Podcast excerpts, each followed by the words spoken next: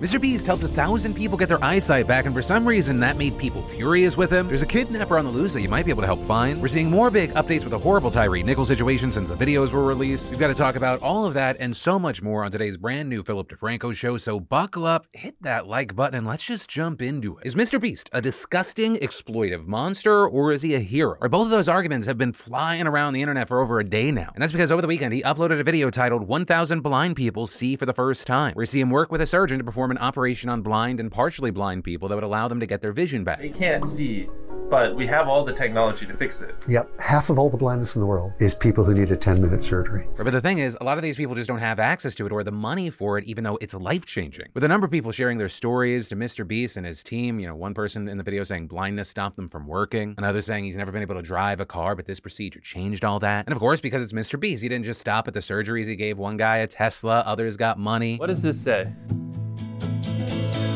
You just won $10,000. Here you go. Oh my gosh. Oh my God. You also see him take this international with people from other countries also getting help, and in total changing at least 1,000 lives. And largely the response to this video has been very, very positive. People saying it's heartwarming, it's amazing, but also others saying things like, are we going to start celebrating people with resources giving back to people for entertainment only? He gave these surgeries to people who agreed to be in a YouTube video for him to monetize. How is that charity? And he just makes people dance on camera for basic human needs so we can make millions, as well as some that were split saying he makes a good impact, but he does it in a borderline or maybe not borderline unethical way that benefits himself more than anyone he could ever help. Giving should be a selfless act. Now, to be completely transparent, I don't agree with those people. I find myself more in line actually with the likes of Hasan Piker on this one. Personally, all things considered, I'm happy this video got made. The lives of 1,000 people and their families have forever been changed. Awareness about an issue that should actually be infuriating to you has been raised to millions and millions of people. He also donated even more money for future surgeries. And we'll share some of the concern with, you know, filmed charitable content that is often meant to make the person who made the video just look so good. The good in this video and many of Mr. Beast's philanthropic things, like it just doesn't happen unless it is also attached to a video. That's a huge part of how he makes the money that also then goes on to help others. But also the fact that these people would not have gotten helped had he not made this video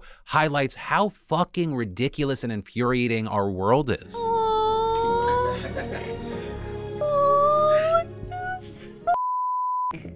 You watch the video, you go, oh, how cute and how nice. I watch the video and I'm filled with rage. What's wrong with you? That we shut off access to a 10-minute procedure because we paywalled it and decided that like some people just simply can't get it. It's up to like one YouTube guy to like decide to make content out of it that like the people who are too poor can't just fucking see. I am happy, or maybe the better word is relieved, that all these people got help. But it's horrible that we live in societies where these people would have been fucked if Jimmy decided, hey, I want to do another video where I give away an island rather than help these blind people. And the thing is, you know who agrees with that? Mr. Beast, with him tweeting out this morning, I don't understand why curable blindness is a thing. Why don't governments step in and help? Even if you're thinking purely from a financial standpoint, it's hard to see how they don't ROI on taxes from people being able to work again. Which, yeah, you know, we've talked about similar arguments on the show before, although I do want to make sure that people aren't thinking like, oh, all blind people can't work and are a burden to society, because like that's just factually not true. But also, to defend Jimmy here a little bit, I think he only had a few characters worth of space at Nuance Dies on Twitter, and I'm sure he didn't mean it like that. But also, the fact that we have to argue about the financial benefits of this, it sucks. Where we're like, hey, if you remove the heart from the situation and, you know, just the feeling, the need to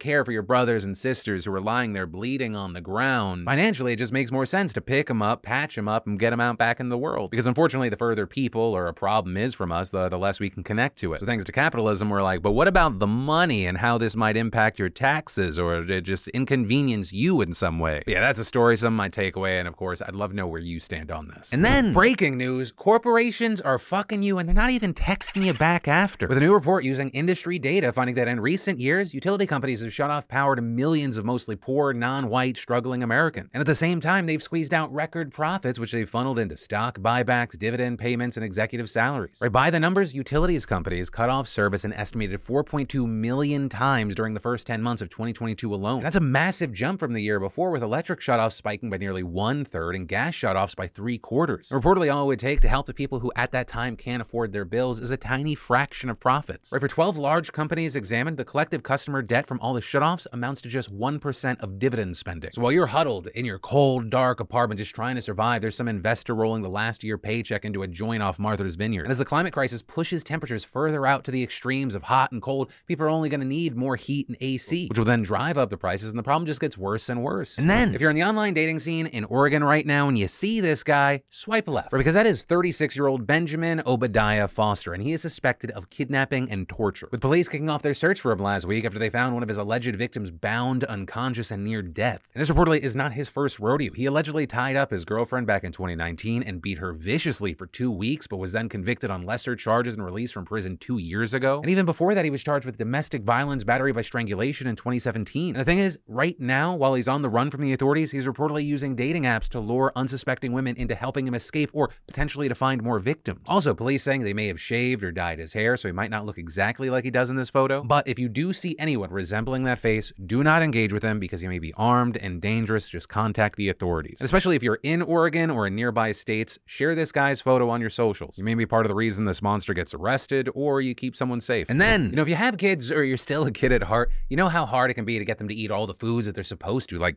really hard. Right, other children's vitamins are basically candy in disguise, filled with 5 grams of sugar, and it can contribute to a variety of health issues. So thank you, Hiya, for sponsoring today's show. Other kids' vitamins, they can have ingredients like gelatin, palm oil, or allergens like wheat. But Hiya vitamins contain no sugar and are supercharged with 15 essential vitamins and minerals. Vitamin D, B12, C, zinc, folate, and many others, helping to support immunity, energy, brain function, mood, concentration, teeth, bones, and more. Hiya vitamins are also vegan, allergen-free, non-GMO, and taste great. Also, did I steal some from Trey and Carter to make sure? Yes. Yes, I did. And these ship straight to your door every month with a cool reusable bottle your first month and eco-friendly refills after that. Plus, we worked out a deal for you beautiful bastards. Head on over to hiyahealth.com/DeFranco to get 50% off your first month of Hiya. Keep your kids nourished with vitamins that they need without breaking the bank. And then, so this guy stole from the cops and then they saved his life. Right, so this started around 2:00 in the morning in Atlanta on Saturday when an officer pulls someone over for a routine traffic stop. They're talking for less than a minute and the cop suddenly flips around and sees some other guy jacking his patrol car. Yo,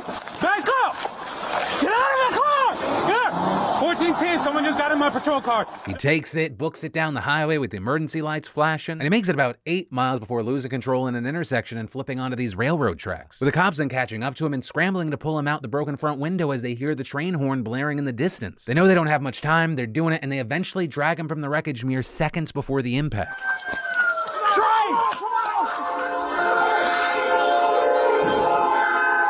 And so the guy's now in jail, he's facing a whole bunch of charges, and these cops, I'm sure, reeling from the whiplash of going from high-speed chase to life-and-death rescue operation in a minute. Which, much respect to these officers, unlike, of course, the next story that we're going to talk about. Right, because the last thing we have to talk about today is the Tyre Nichols situation. Because on Friday, the police released the footage of the violent arrest, though calling it a violent arrest doesn't feel right. It feels more like it was just a witnessed execution. And it was just as bad as it was described, though hearing that he was beaten like a human piñata and actually witnessing it are too drastic different things. Now, as a heads up, I am not showing the footage in this video. It is readily available. I think it is important that people watch it, but I'm not going to force people to watch it. It is traumatic and devastating. But that footage, which we will talk about, comes from both body cam and surveillance cameras. It was released in 4 different videos that run about an hour in total. Now in the first video, which very notably doesn't show why Tyre was pulled over in the first place, we can see officers yelling profanities at him, forcing him roughly out of the car. Tyre is heard saying, "I didn't do anything," as officers begin to force him to the ground. From there, the officers continue to wrestle Tyre, who does not appear to be resisting them, repeatedly saying, all right, and trying to comply with them, even as they shout a ton of different orders at him. Or they tell him to get on the ground when he's already there. They tell him what to do with his hands while they're holding them. And the entire time they're holding a taser, saying over and over again that they're going to tase him, also threatening other violence. But Tyre seemingly trying to comply with the confusing and simultaneous overlapping orders. Also at this point, officers reportedly sprayed pepper spray in Tyre's face, but Tyre was able to get up and run away, with one officer unsuccessfully deploying a taser to try and stop him. They then chase him, more getting called up. They eventually catch up with him. Video also catching this interaction between police who remained at the first location. I hope they stomp his ass.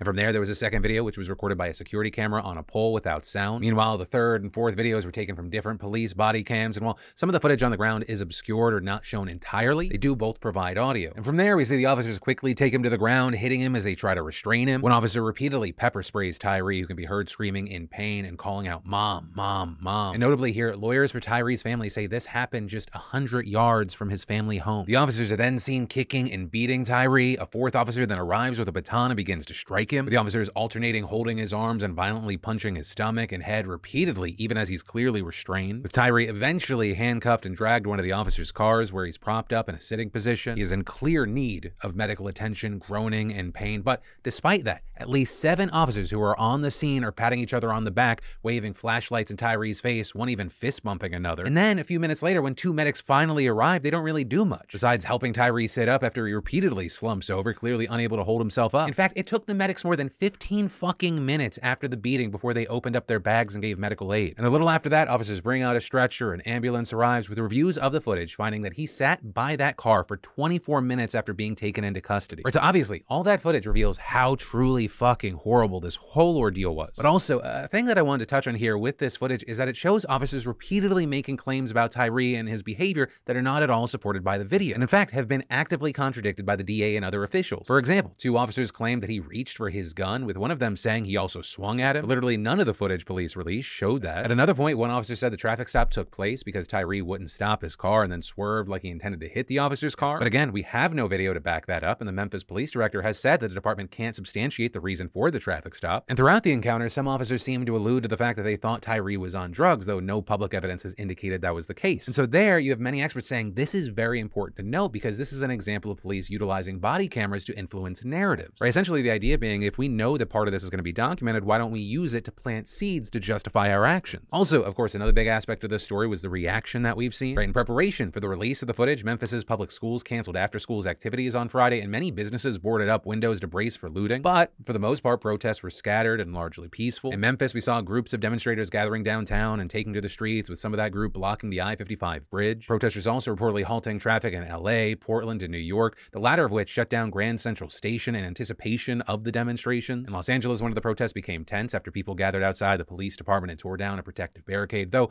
none were arrested. Meanwhile, officials said that 8 businesses were vandalized and 1 person was arrested during demonstrations in Hollywood. Seattle, DC, Atlanta, other major cities also seeing people taking to the streets. But again, the nationwide violence that many were bracing for never materialized. And so, with this situation, we saw a lot of people calling for police reform, saying the way police responded both during and after the violent incident, right, the things like, "I hope they stomp his ass," that all that shows is a much broader problem of police tactics and their failure to follow any kind of standardized rules. And actually, to that point, after the release of this video, police director Sarah Lane Davis announced over the weekend that the department would be disbanding the Scorpion Unit that the 5 officers fired and charged with Tyree's death belonged to. With that unit, which is short for Street Crimes Operation to Restore Peace in Our Neighborhoods, was launched in 2021 to tackle rising crime in the city, consisting of about 40 officers that would drive around, sometimes in unmarked cars and wearing plain clothes, making traffic stops, hundreds of arrests, and seizing weapons. And while Davis initially said she believed that the unit was effective at reducing crime and didn't want to disband it, she changed her mind after pressure from the public and Tyree's family, with the police saying in a statement, "While the heinous actions of a few cast a cloud of dishonor on the title Scorpion, it is imperative that we, the Memphis Police Department, take proactive steps in the healing process for all impacted." Now, on that note, many have argued that while this is a good first step, it's just that,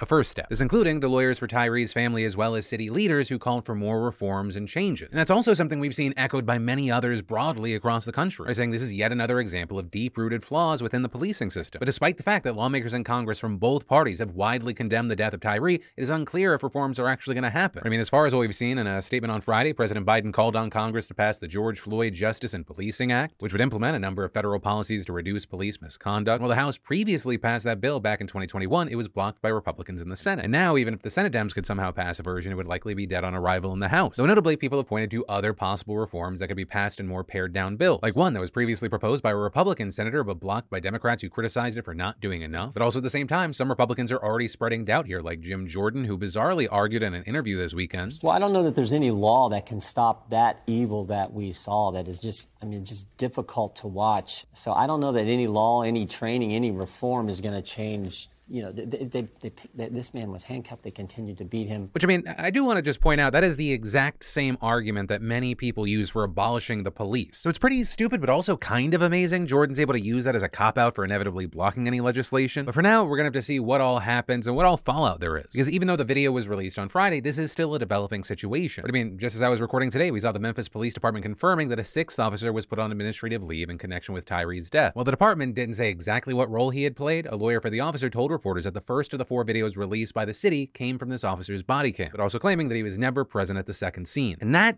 is where today's show ends. My name's Philip DeFranco. You've just been filled in. I love yo faces, and I'll see you tomorrow.